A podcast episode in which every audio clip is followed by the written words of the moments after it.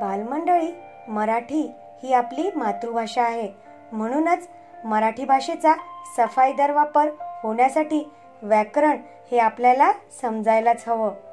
विशेषण क्रियाविशेषण शब्दयोगी अव्यय उभयन्वी अव्यय बापरे किती हे कठीण शब्द.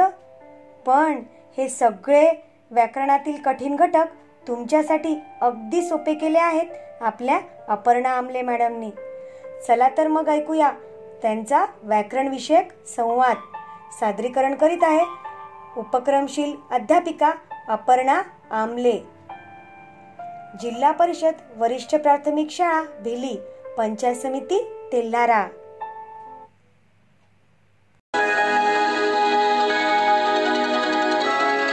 गुड मॉर्निंग मुलांनो. आपल्या हसत खेळत व्याकरण मालिकेत मी अपर्णा तुमचे मनापासून स्वागत करते. मुलांनो आपण आता विरामचिन्हे सुरू केलेली आहेत. तर त्यातील आपण पूर्णविराम आणि अर्धविराम हे दोन काल पाहिली. तर आज त्या पुढील विरामचिन्हे पाहू. त्यातलं पहिलं आहे स्वल्पविराम मुलांनो या स्वल्पविरामाची एक मजेशीर गंमत सांगू का? जेव्हा मी तुमच्या एवढी होती ना शाळेत तुमच्यासारखी जात होती तेव्हा माझ्या सरांनी जेव्हा मला स्वल्पविराम शिकवला होता ना तेव्हा सरांनी आम्हाला एक ट्रिक दिली होती. ती कशी? की स्वल्पविराम कसा ओळखायचा? समजा तुम्ही बहीण भाऊ भांडता तर भांडल्यानंतर तुमचं शस्त्र काय असते? नखे. तर तुम्ही नखोरा ओढताना भांडणात तो नखोरा हा स्वल्पविरामासारखा दिसतो. असं सरांनी तेव्हा सांगितलं होतं ते अजून लक्षात राहिलं. तुमच्या पण लक्षात राहील ना की स्वल्पविराम कसा ओळखायचा?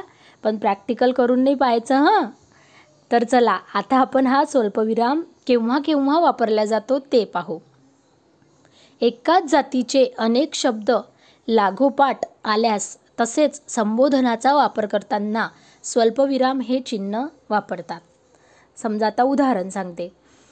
शुभ्रा ही हुशार अभ्यासू प्रामाणिक व खेडकर मुलगी आहे.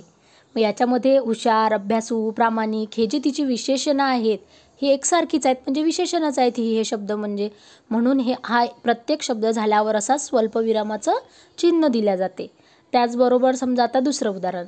माझ्याकडे गणित मराठी विज्ञान व इतिहास या सर्व विषयांची पुस्तके आहेत.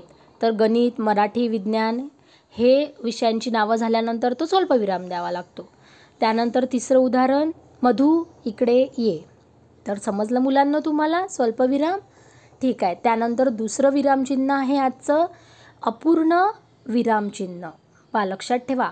अपूर्ण विरामचिन्ह. हे विरामचिन्ह केव्हा वापरल्या जाते ते मी तुम्हाला सांगते. आधी तुम्हाला हे ओळखायचं कसं किंवा हे चिन्ह कसं असते हे माहिती आहे का रे? दोन टिंब असतात एकाखाली एक. जसं आपण पूर्णविरामाचं टिंब असते ना त्याच्याच खाली तसंच एक चिन्ह तसंच एक टिंब असते. म्हणजे टिंबाच्या खाली टिंब असते. हा झाला अपूर्ण विराम. ठीक आहे? तर हा केव्हा वापरला जातो? वाक्याच्या शेवटी समजा आपल्याला एखादा तपशील द्यायचा असला तर त्यावेळेला हे चिन्ह वापरल्या जाते. समजा आता उदाहरण सांगते मी. तुम्हाला सहलीला जायचं आहे तर सहली सहलीचं साहित्य आहे जेवणाचा डबा स्वेटर टॉर्च पैसे. त्यानंतर दुसरं उदाहरण सांगते. परीक्षेचे वार. सोमवार मंगळवार बुधवार आणि शनिवार. तर अशा वेळेला हे अपूर्ण विरामचिन्ह वापरल्या जाते. म्हणजे एकाखाली एक दोन टिंब असलेलं. तर मुलांनो तुम्हाला स्वल्पविराम आणि अपूर्ण विराम समजला का? समजला असेलच. आता उद्या आपण पुन्हा नवीन चिन्हांसह भेटू. धन्यवाद.